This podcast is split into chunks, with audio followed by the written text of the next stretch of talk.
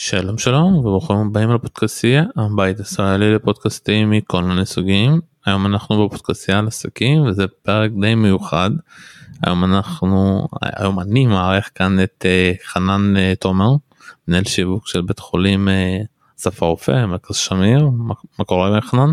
היי מה נשמע? מעולה ואנחנו נשאל להם שאלה מאוד מעניינת ככה זה כזה בגלל זה שזה פרק מיוחד גילוי נאות קודם גילוי נאות קודם כל כי אנחנו מכירים אחד השני כבר מעל שנה ואנחנו עובדים ביחד והשאלה של הפרק הזה למה בית חולים צריך פודקאסט שאלה מעניינת לא? שאלה מאוד מעניינת. אז לפני שככה נענה על השאלה הזאתי בוא תסביר אה, בקצרה כזה מה זה בכלל מנהל שיווק בבית חולים למה מנהל שיווק אה, למה בית חולים צריך מנהל שיווק ומה ההבדל בין זה לבין דובר. אז קודם כל אני אגיד לך את מה שאני תמיד אומר ששואלים אותי את השאלה הזאת זה שאם היה לי שקל על כל פעם ששאלו אותי את השאלה הזאת סביר להניח שכבר לא הייתי מנהל שיווק במרכז רפואי שמיר הייתי פורש לגמלאות. כן זו באמת שאלה מעניינת זו שאלה אה, נכונה ולא סתם הרבה אנשים אה, שואלים אותה. תשובה מורכבת אבל אם ננסה ככה בשורה אחת להגיד אותה בסופו של דבר בית חולים צריך להרוויח גם כסף. בית חולים גם ציבורי בטח פרטי חייב גם לייצר הכנסות כלשהן גם אם זה הכנסות שהולכות למדינה גם אם זה הכנסות שהן בטפסי 17 בוודאי אם זה הכנסות שהן מגורמים פרטיים. בית החולים אינו יכול לחיות רק על תקציב של מדינה שמועבר אליו אלא צריך גם לממן את עצמו בוודאי במערכת הבריאות העייפה ומלאת התחלואים כמו מערכת הבריאות אה, הישראלית ולכן ארגון כזה שגם צריך לייצר לעצמו איזה שהן הכנסות חייב שיהיה לו אה, גוף מחלקה שאמונה על אה, נגיח שיווק חלק מהשירותים כאן בין אם זה דובר בין אם זה מנהל שיווק. נכון שבית חולים לפחות מרכז רפואי שמיר הוא ארגון עצום מבחינת הגודל כ-4500 אה, עובדים נמצאים כאן ומחלקת השיווק והדוברות היא לא בסדר גודל שהיית מצפה מארגון של 4500 איש ועדיין יש מחלקת שיווק יש דובר וביחד הם אמונים אני חושב על אה, הפצת הבשורה שיש כאן מכל הבחינות ברמה מיתוגית, חדשנות, טכנולוגיה והכל כדי אה, לגרום לאנשים בסופו של דבר להגיע לכאן, להבין שזה מרכז רפואי טוב, מתקדם, חדשני ולבצע כאן את הפעילויות הרפואיות השונות שלהם. כשאתה מדבר שזה מבחנות שיווק זה להוציא את זה החוצה שכולם ידעו? כמנהל שיווק אנחנו משווקים אה, גם פנימה וגם החוצה אני מניח שאתה מתייחס יותר לתחום של אה, החוצה אז כן המטרה שלנו בסופו של דבר היא להוציא את הבשורה שיש כאן שכולנו כעובדים יודעים עליה גם החוצה. כדי שכשאתה חלילה נתקלת בסיטואציה רפואית כלשהי א' כל אתה אמור להבין אתה אמור לקחת בחשבון שאתה יכול להגיע למרכז רפואי שמיר אתה אמור לדעת קודם כל שהוא קיים זה א' ב' לדעת שהוא מוביל בתחום הזה או לפחות אה, לדעת לחפש אותו ולשמוע מה יש לו להציע בתחום הזה תחום הספציפי שאליו אתה אה, אם ניקח למשל תחום של יולדות שזה התחום בעצם כמעט הכי חם היום בעולם הרפואה, בתחום שבאמת השיווק פועל בו ברמה הכי, אה, הכי גבוהה. אם אני אה, צריך, צריכה ללדת, אוקיי, אני רוצה לדעת מה יש לבית חולים להציע לי, כיולדת, כי התחרות מאוד גדולה. אז אני יכולה אה, לפנות לבית חולים, לא יודע מה, איכילוב, שיבא, וולפסון, ואני יכולה לפנות גם לשמיר, אסף הרופא, ולשמוע מה, איך, איך אני אגיע, איך אני אגיע לבית חולים, אם השיווק פה יעשה עבודה טובה, אם יפרסם במקומות uh, שאני מגיע אליהם, אם יעשה קמפיין דיגיטל, כל הדברים האלה, שאומנם uh, כשחברה פרטית עושה את זה, אני מניח שזה בנפחים uh, פי כמה יותר גדולים ממה שאנחנו עושים את זה, אבל עדיין, זה בדיוק התפקיד שלנו פה והסיבה שאנחנו נמצאים כאן כדי לשווק את השירותים האלה החוצה. מעניין מאוד מעניין ומכאן אני צריך לקחת את השאלה אה, הבאה שלי למה בית חולים צריך פודקאסט למה בית חולים צריך אה, לדבר את עצמו אה, ולנצל את הפלטפורמה החדשה הזאת שכמעט כל אחד מתחיל אה, לנצל אותה והחליט שהוא רוצה לעשות פודקאסט אה, שזה התחיל בהתחלה בשפה העברית וכבר בשנה הזאת אנחנו גם עושים בשפה הרוסית למה צריך פודקאסט. אז אה, אמרת חלק מהתשובה בגוף השאלה זה תחום שהוא חדשני ואנחנו בשיווק מאוד אה, רוצים להשתמש בכלים שהם אה, חדשנים שאנחנו מאמינים שהם יכולים להגיע לקהלים גדולים עד כמה שאפשר. תחום שאנחנו מאמינים שיכול להביא אנחנו רואים את ההתפתחות של הפודקאסטים בארץ בחמש השנים האחרונות זה פשוט מטורף. אה, אני חושב שאני ברמה אישית כמנהל שיווק שמוביל את התחום הזה כאן אה, מאוד חשוב לי להיות בקדמה נקרא לזה קדמה טכנולוגית גם בתחום הזה עם האמצעים שיש לנו שאני מודה שהם לא גדולים מדי אבל להיות גם בחזית הטכנולוגית בתחום הזה. ספציפית הפודקאסט משרת אותנו בכמה וכמה מובנים שונים. קודם כל מיתוגית מאפשר לנו לשים בפרונט את מצוינות שיש כאן במחלקות. אני מזכיר לך שוב, ארגון של 4,500 אה, איש, אה, המון מחלקות ותת מחלקות אה, שפועלות במגוון עצום של תחומים, מאוד רוצות וצריכות להוציא החוצה את הפעילות שלהם, אוקיי? יש פה המון גופים שעוסקים במצוינות, המון גופים ש, שיש להם מה להציע. כלי התקשורת בארץ לטעמי לא תמיד מצליחים להגיע למקומות האלה. במקומות שמחפשים בעיקר את השלילי קצת קשה להגיע גם לחיובי, אנחנו יודעים את זה באופן כללי ולא בהכרח כביקורת על, אה, על אה, עולם התקשורת ככה הוא עובד. יכול להיות שאתה יודע שאני כאילו לפני שהגעתי לפה אני תמיד אומר תמיד אני זוכר את ה... שאם היה איזשהו שידור או פריצה לבית חולים זה בעיקר בפיגועים אתה יודע נכון ואף פעם אתה יודע אמרתי לא היו חדשות טובות כי את מי זה מעניין חדשות טובות. אז הנה אתה נותן גם את הנושא בדיוק הגעת הנקודה השנייה שאני רוצה להגיע דיברנו מיתוגית והנה גם בוא נדבר גם על, אה, על חשיפה של דברים שבדרך כלל לא מגיעים לאמצעי התקשורת. בדיוק נקודה שרציתי לדבר עליה. רוב המידע שנמצא פה בוא נלך ככה אה, אנחנו עוסקים פה בהצלת חיים אנחנו עוסקים פה בלשפר לאנשים את אה, איכות החיים שלהם או להחזיר אותם אחרי שהם עברו איזשהו מקרה לא נעים רוב הדברים האלה אתה לא תשמע עליהם. בתקשורת ושוב לא כביקורת פשוט כי ככה התקשורת עובדת הפודקאסט משרת אותי בדיוק למטרה הזאת מאפשר לי לייחד פרק תוכנית של חצי שעה שעה לנושא ספציפי שאני בוחר. יכול לשבת עם רופא אחד על אחד ולשמוע ממנו על המחלקה שלו על הטיפולים שהוא עושה על המחקרים שהוא עושה על מקרים אה, שמצילי אה, חיים שהוא עשה. ניתוחים פורצי דרך, טכנולוגיות חדשניות, זה דברים שלא תגיע אליהם בשום מקום בארץ היום. ולכן אני חושב שהפודקאסט הזה הוא אחד הדברים הכי חשובים שעשינו בשנה שנתיים האחרונות ברמה השיווקית בבית חולים.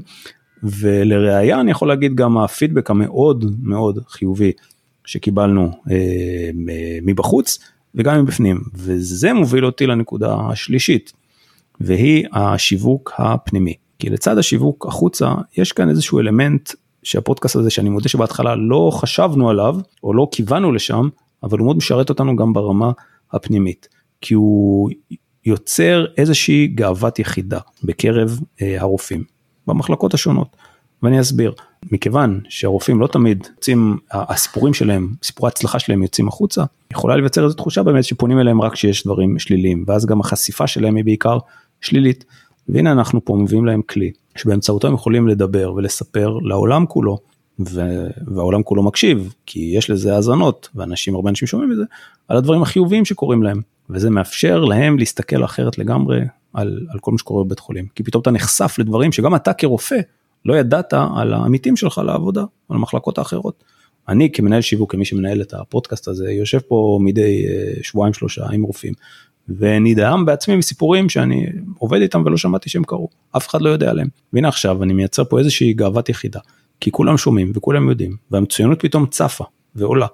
ואתה יכול גם אה, לשמוע ו- ולראות ולהכיר מקרוב את הדברים הטובים שקורים פה. ולכן אנחנו מדברים פה גם מיתוגית, גם שיווקית, גם אה, פנים ארגונית. אם תרצה על רגל אחת זה בדיוק שלוש סיבות שאנחנו צריכים אה, פודקאסט כאן. תשובה מעולה ועכשיו אתה יודע מגיעים כל המנהלי שיווק והדוברים ויגידו שמע זה מאוד קשה מה אני צריך לחשוב עכשיו אה, להכין דברים וזה ואני תמיד אומר שמע זה הדבר הכי קל בסופו של דבר אבל בוא בוא קצת תספר שאתה, שאתה מתחיל אתה יודע שהתחלנו לבנות מה מה את ככה אני מדבר על בניית אה, אתה יודע כל הפרקים אתה החלטת שאתה מביא את כל המנהל המחלקות את הרופאים ואתה רוצה לתת להם את הבמה.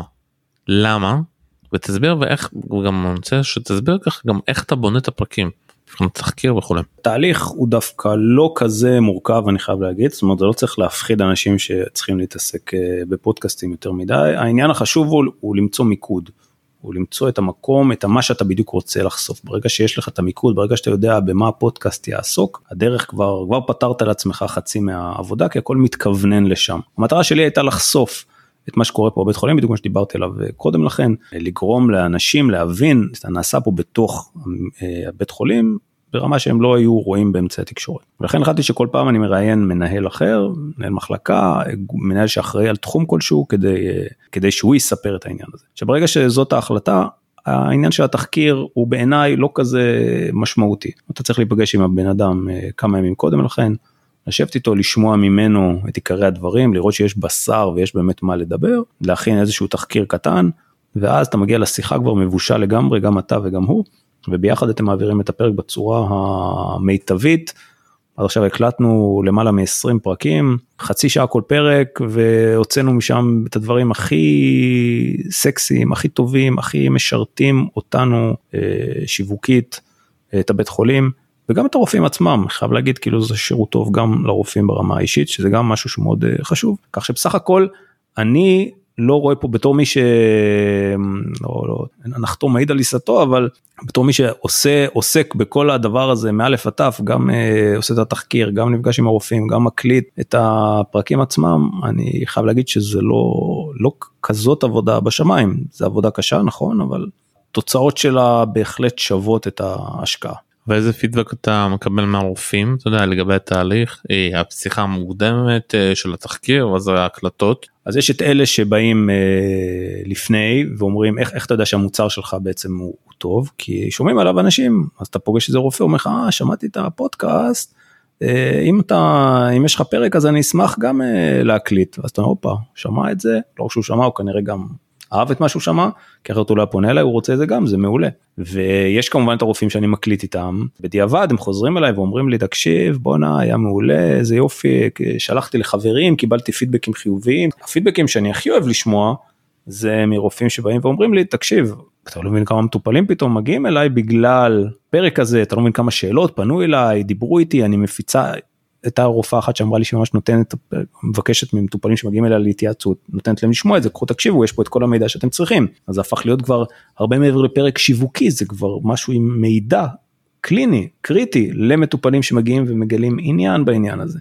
הפידבקים ברובם חיוביים. כמובן שאתה יודע, כמו בכל דבר, תמיד יש כאלה קצת אה, לא שבעי רצון נניח ככה, אבל באמת באמת ב-98% מהאנשים שחזרו אליי עם עם הפרק, עם הפרקים שלהם, ובכלל מהציבור, כאילו, כי אני מקבל פידינגים גם לא רק מרופאים, אנחנו באמת מרוצים מה, מהדבר הזה שעשינו. ועכשיו אתה יודע, השאלה קצת ההפוכה, השנה החלטנו, אתם החלטתם בעיקר שאתם רוצים לעשות גם פודקאסט בשפה רוסית, אה, אתה יודע, ואתה בית החולים היחיד בארץ. אה, שעושה פודקאסט בשפה רוסית אה, ויצאו כבר כמה פרקים ואני מקבל גם המון תגובות מעניינות בוא תסביר ככה לאנשים למה צריך פודקאסט בשפה רוסית למרכז רפואי שמיר? פודקאסט בשפה רוסית אה, הוא איזושהי, איזשהו רעיון שהאמת התגלגל דו, דווקא דרכך, אני חייב לתת לך את הקרדיט הזה גם כן, כי אתה זרקת לי איזה פעם אחת את העניין הזה, והאמת שגם שמעתי אותו ככה מרופא אחר ששאל אותי ממש בתמימות אם מקליטים ברוסית, והתשובה האינטואיטיבית שלי הייתה לא. לא, אני, אני לא דובר רוסית, אז, ואז כשאתה דיברת איתי אמרתי למה בעצם לא, עולם הרפואה בארץ, אנחנו, זה לא סוד, יש המון עולים ממדינות חבר העמים, המון אנשים דוברי רוסית, כמובן שכולם דוברי עברית, אבל למה לא לתת את הבשורה, אם אני מסתכל לא מהצד של הרופאים, אלא מהצד של המטופלים, אני יודע שיש המון אנשים שהיו שמחים לקבל את המידע הזה בשפה הרוסית, המון אנשים, שחלקם הגדול בגיל, בגילים שכבר, שמצריכים ביקור בבתי חולים, בואו בוא, בוא ננסח את זה בצורה עדינה, גילים מבוגרים. אה, ויש פה ממש כאילו, אתה יודע, אה, צורך ו- ופתרון שיושבים לי בו זמנית uh, ביחד. אם יש לי פה אוכלוסייה שדוברת רוסית גדולה מאוד, אם יש לי קהל מטופלים שדובר רוסית וצמא למידע הזה בשפה הרוסית, למה לא להנגיש את זה אחד לשני? ואחת ההפתעות הגדולות היו באמת הפודקאסט הזה בשפה הרוסית שבאמת הצליח, בוא נלך ככה, מעל המצופה. ולא רק זה, לא רק שהוא הצליח מעל המצופה מבחינת האזנות, הוא מביא עוד ועוד רופאים, אני מגלה פתאום רופאים דוברי רוסית שאפילו לא ידעתי שהם דוברי רוסית, שואלים אם, אם אפשר אה, להתראיין או לעשות אה, דברים בשפה הרוסית, שזה אה, מדהים אותי מחדש כי, כי, כי מסתבר שגם להם יש קהל מאזינים, קהל שהיה שמח לקבל את המידע הזה. קיצור, יש פה צורך ופתרון שצפו ממש בו זמנית. וייצרו לנו עוד איזשהו תת פודקאסט נקרא לו שבינתיים מתקדם יפה מאוד. אני אגיד לך ככה מהצד שני יש בחברה שלנו של הפודקאסטייה עוד פודקאסט בשפה הרוסית ומשהו ששמנו לב בקורונה שפתאום איזשהו פרק על הקורונה שרק התפוצץ הגיע למספרים מטורפים. התחלתי לחפש מאיפה המספרים אני מסתכל מדינות רוסיה אוקראינה בלרוס ואז הבנתי שפשוט הצנזורה שמה סגרה את כל המידע ואז כאילו לוקחים את המידע מהפודקאסט שלי ואתה יודע הדבר הזה גם קורה בפודקאסט של אסף הרופא בשפה הרוסית כי הוא לא פתוח רק לאנשים שהם בארץ הוא פתוח לכל האנשים שיודעים רוסית והם פתאום איזשהו באיזושהי מדינה זה פתאום מאזינים יותר מדי קצת פתאום זה אתה יודע האלגוריתם שם במדינה פתאום מעלה ואנשים מגיעים מכל מיני מקומות וזה היופי בפודקאסטים שפתאום כולם יכולים לשמוע לא משנה איפה אתה גם. אז אה, זה נכון אתה זה אני ניזון מנתונים אה, שאתה אמרת אין לי את הנתונים המדויקים לגבי האזנה מחוץ ל, לישראל אבל זה מאוד הגיוני אני יכול להשתמש בדוגמה אחרת והיא תחום תיירות מרפא למשל שאני יודע שהרבה נשים ממדינות מזרח אירופה וכיוצא בזה אפילו אירופה כולם מגיעות מגיעים לכאן אה, לישראל כדי אה, לעשות אה, שימוש בשירותים הרפואיים שיש לנו כי הם יודעים שהשירותים הרפואיים בישראל הם נחשבים מהגבוהים באיכותם, גבוהים והמובילים בעולם. יש להניח שהנושא של פודקאסט בשפה הרוסית מאוד ידבר לאנשים, פודקאסט בשפה הרוסית שמוקלט בישראל על ידי אנשי מקצוע רפואה ישראלים, מאוד ידבר לאנשים שנמצאים רחוק מכאן בגלל השם הטוב שיש לרפואה הישראלית בעולם כולו. בוא נדבר אה, על כל העניין הזה של השיווק של הפודקאסט אה, איך אתם כבית חולים משווקים את הפודקאסט הזה החוצה אחרי שאנחנו מקליטים וכבר אתה יודע מפיצים אותו בספוטיפיי וכולי וגם איך אה, בתוך הבית חולים מכירים אותו. אני נשען בשיווק שלי על שני שני גורמים עיקריים דיגיטל והרופאים עצמם.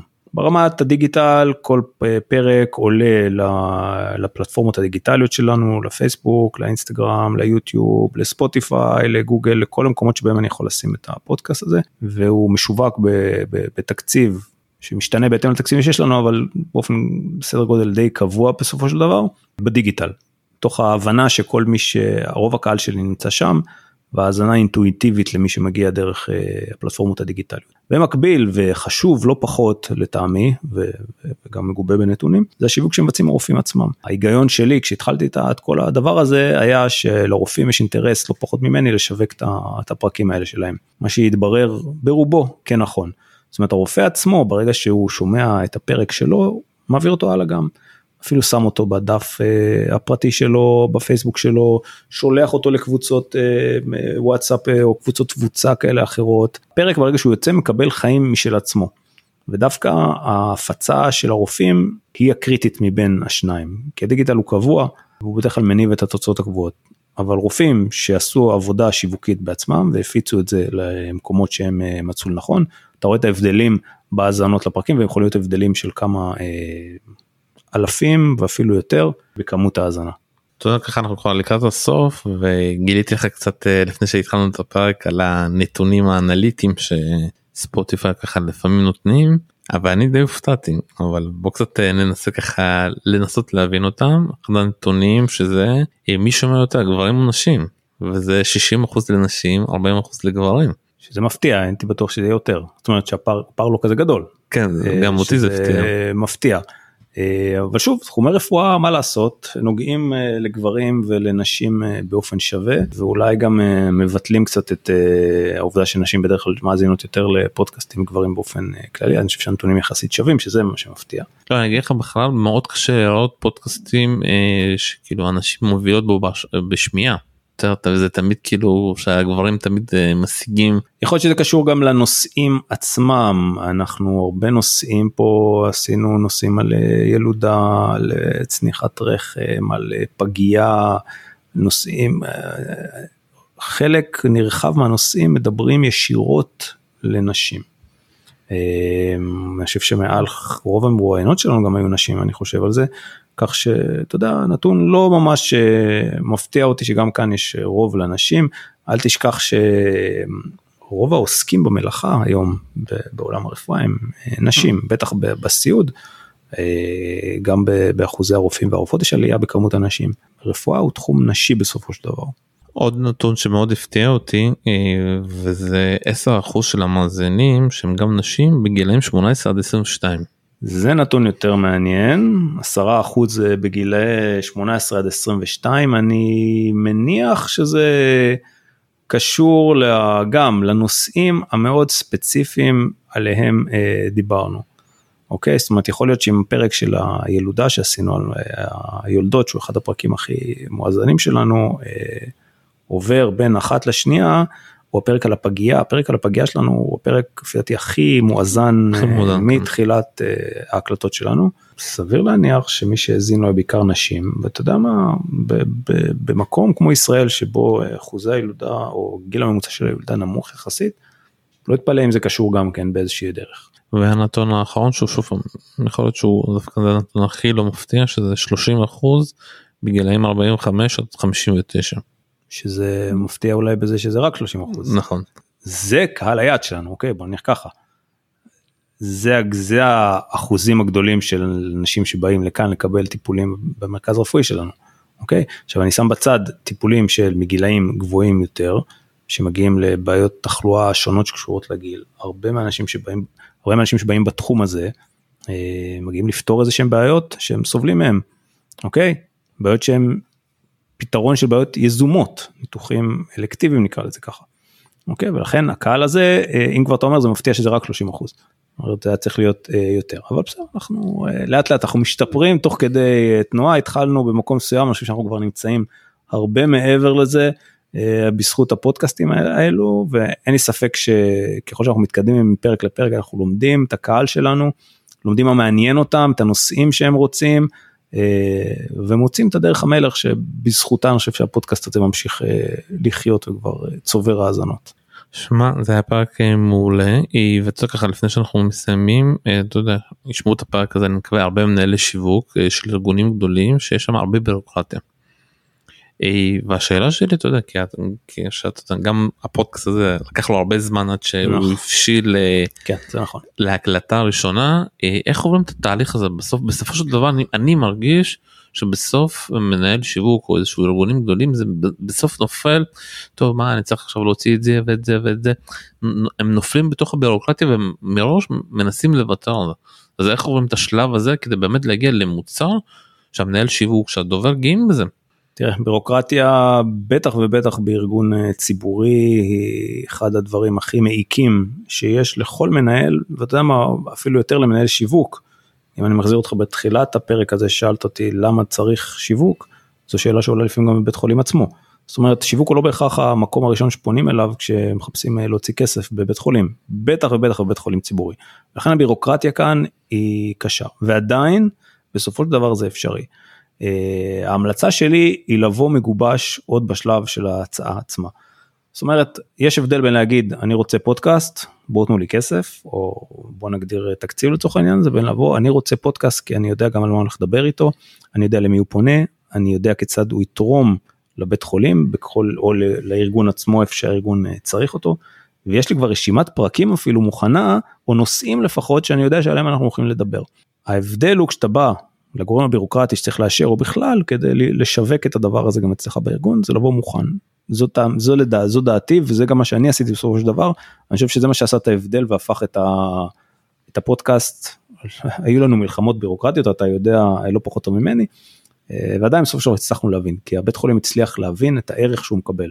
ואני שמח גם שהערך שאותו אה, הראיתי בתחילת הדרך הוא זהה, ב, הוא די דומה לערך שבאמת אנחנו קיבלנו בפועל. כך שבסופו של דבר בירוקרטיה צריך לדעת איך להתמודד איתה, כל מי שמנהל ודאי יודע איך להתמודד עם הדברים האלה, כל ארגון שונה במהות שלו, אה, ואין רק אה, הכנה מוקדמת, אם תבוא מוכן ומבושל ותדע בדיוק מה אתה, מה אתה הולך לעשות עם הפודקאסט, אני רוצה להאמין שיהיה יותר קל אה, לאשר את הדבר הזה ולצאת איתו לדרך. אתה יודע אחד הדברים שאני שם לב אה, בתחרות שכביכול יש בפודקאסטים שרוב החוזים בבתי חולים הממשלתיים או גופים זה פר שנה אתה יודע יש מכרז אתה זוכר וזה ואז זה נעלם. למה בפודקאסט חשוב העקביות הזאת שכל שנה ינסו להמשיך כי אתה יודע אם פודקאסט לא יודע, בית חולים משקיע המון יוצא בעונה אחת מקליט שנה ואז נעלם. לא עשינו בזה כלום למה חשובה העקביות.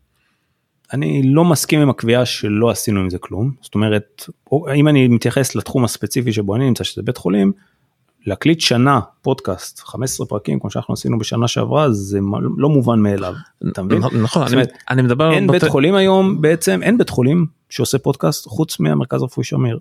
אין בית חולים גם אם היו הם כמו שאתה אומר הם באו עלו לשניים שלושה פרקים ונתקו עלו לחמישה שישה פרקים ונתקו יש איזה פודקאסט באיזה קופת חולים אין מישהו שבעקביות מקליט ברמה כזאתי באיכות כזאת סליחה שוב אין הנחתום אותו אבל נזרום אה, אין אחד שעושה את זה לכן העניין הוא של העניין הוא ההמשכיות. השנה הראשונה להקליט זה וואו זה לא מובן מאליו זה שאנחנו ממשיכים לשנה שנייה עדות לכך שבסופו של דבר זה מצליח. אוקיי זה עדות לכך שהארגון שה, רואה שזה מצליח ואני חושב שזה גם נותן לנו המון drive להמשיך הלאה. יחד עם זאת אנחנו מאוד נזהרים, אני מאוד נזהר לא להפוך למייגע מדי. זאת אומרת זה מוצר שהוא מעולה, הוא משווק, צריך לזכור שחיי המדף הם לא לנצח. פה בבית חולים יש המון נושאים, אני יכול להמשיך פה עוד 4-5 שנים לפחות. מצד שני אנחנו צריכים כל הזמן להתחדש. דיברנו על זה גם בינינו אה, בשיחה קודם. אנחנו כן צריכים למצוא כל פעם זוויות נוספות דברים אחרים רעיונות לשנות את האנשים. זה מה שאנחנו מאוד כל הזמן מתאמצים אה, לעשות במהלך ה... לא לשמור כל הזמן על איזה קו מונוטוני של מומחה ולדבר איתו אלא לנסות לדבר גם על תחומים להביא מומחים אחרים לשלב שיחות. עשינו פה פעם אחת פודקאסט עם שיח של אחים ואחיות ב... על הקורונה אם אתה זוכר. עשינו אה, ראיון עם שני רופאים ביחד ולא רק עם אחד, הרחבנו את הדינמיקה, אנחנו משנים את זה כל הזמן. וזה בסופו של דבר הופך את המוצר הזה לאטרקטיבי וגורם לו להמשיך הלאה. זאת אומרת זה הרבה תלוי גם במנהל השיווק עצמו, לפחות מחלקת השיווק באופן שבו היא לוקחת את הפודקאסט הזה קדימה. זה היתרון בפודקאסטים שאין חוקים שאפשר לעשות בדיוק מה שאתה רוצה. זה בדיוק העניין שאני היום יודע שיש לי את, הפודקאסט, את הפרקים האלה אני מחליט לפני כל פרק איך אני עושה אותו. יש פרקים שאני רוצה לעשות בזוג בשלישייה לבד, עם מומחה כזה, עם מומחה כזה, עם מנהלת בית החולים, הקלטנו פעמיים, פעמיים תכלס, אבל היא לא דיברה אותו דבר. אז פעם אחת זה היה היכרות, פעם שנייה התייחסנו לנושאים ספציפיים שלה, שינינו, זה זה בדיוק העניין הדינמיקה הזאתי. וזה המקום אתה יודע מעולה עם הדוגמה של המנהלת בית חולים כי אתה יודע מאוד קשה פתאום להביא להכניס אותו לאיזושהי כתבה לאיזשהו ידיעות אחרונות שבעה ימים משהו כי מי זה מעניין אין פה איזשהו פוגרום או משהו ופה יש לך תשתית שאתה כל פעם בשנה יכול לבוא ולספר לכל האנשים מה אתה עושה. אז אני אחלוק עליך בעניין של את מי זה מעניין כי ספציפית מנהלת בית החולים שלנו אני חושב שהיא בן אדם מאוד מאוד מעניין ויש לה המון המון אלמנטים לא רק בבית חולים גם מחוץ להם מתעסקת הרבה בספורט דברים שהיא עושה אני חושב שהיא דוגמה ל...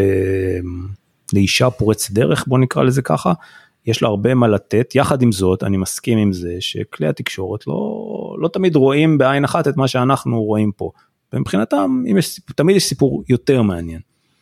הפודקאסט הזה משמש אותנו בין היתר כדי להילחם בתופעה הזאת, מה שאמרתי בהתחלה. כשאני לא מצליח לצאת לתקשורת עם סיפורים טובים שיש לי פה, אני הופך במידה מסוימת לכלי התקשורת עצמו. ואני פה מביא את הסיפורים בעצמי כמו שאני מוצא לנכון להביא אותם. ברגע שאני הופך לכלי התקשורת בעצמי ומוציא את הדברים כמו שאני רוצה שהם יהיו, אני רוצה לדבר עם המנהל של בית חולים אז אני אביא אותה לכאן והיא תדבר והיא תספר כמו שאני חושב שצריכה לעשות. אתה יודע, המד... קודם כל המדיום הוא המסר זה קודם כל. ודבר שני, בסופו של דבר אנחנו מוציאים החוצה דברים שכלי התקשורת לא קונים מאיתנו, כל מי שמתעסק בדוברות יודע עד כמה זה קשה לעשות את זה. אז אנחנו הופכים להיות כלי התקשורת עצמו. בזה נסיים ושוב אני די משוחד אבל אני באמת חושב שפודקאסטים אה, במיוחד לארגונים לא יודע יש לי איזושהי רגישות מעולה אה, לרופאים בכל מיני שפות גם ברוסית גם בעברית בכל מה שיש לנו פה בארץ זה חומר שאין אותו למקומות אחרים זה ידע שאין אותו אצל אחרים ולפעמים הידע הזה נאבד בתוך הבירוקרטיה בתוך ה... ואנחנו נמצאים במקום אחר פעם כדי להגיע לאן שאתה היית צריך להכיר אותו להכיר את הדובר להכיר את היחצן כדי להכיר. הפעם כדי לצאת לתקשורת לצאת לקהל המאזינים שלך אתה לא צריך לעשות יותר מדי אתה צריך פשוט להחליט שאתה רוצה להוציא את זה וכמנהל ולשווק את עצמך בדרך שאתה רואה את זה ולא בדרך שאחרים רואים אותך ורוצים לנווט את זה. אתה, אני מסכים איתך לחלוטין, בסופו של דבר הפודקאסט עונה בדיוק על כל הדברים האלה שאתה אמרת, הוא גם אה, נותן לנו אה, כלי לשיווק, הוא פונה למטופלים קודם כל, מציע להם אלטרנטיבה אחרת חוץ מדוקטור גוגל, אוקיי, תחשוב, אם אני נתקלתי בסוגיה מסוימת, לא יודע, עכשיו הקלטנו פרק על בנק הזרע למשל, אוקיי, ואני מחפש, מחפשת מידע על זה. אני יכול להקשיב לשיחה, אני לא חייב ללכת רק לדוקטור גוגל שיספר לי דברים שלא בהכרח נכונים. אוקיי, יש לי שיחה של חצי שעה עם מנהל מחלקה של בנק הזרע, וכולם פה מנהלים, שהוא פורס בפניי את כל האפשרויות שעומדות לי, את כל מה שאני יכולה לעשות, כל מה שאני צריכה לעשות, בדרך אה, בלתי אמצעית. אני חושב שזה היתרון הכי הכי גדול של הפודקאסט הזה, אוקיי, העובדה שהוא יכול להנגיש את המידע הזה לציבור. כמו שאמרנו, יש ציבור, מטופלים, יש רופאים, זה ווין ווין לכולם, וזו הסיבה שאנחנו כאן בסופו של דבר. חנן תומר תודה רבה לך. תודה לך שלום. כאן היה שלום סיונו והאזנתם לפודקאסט הפודקאסטייה על עסקים ביי ביי.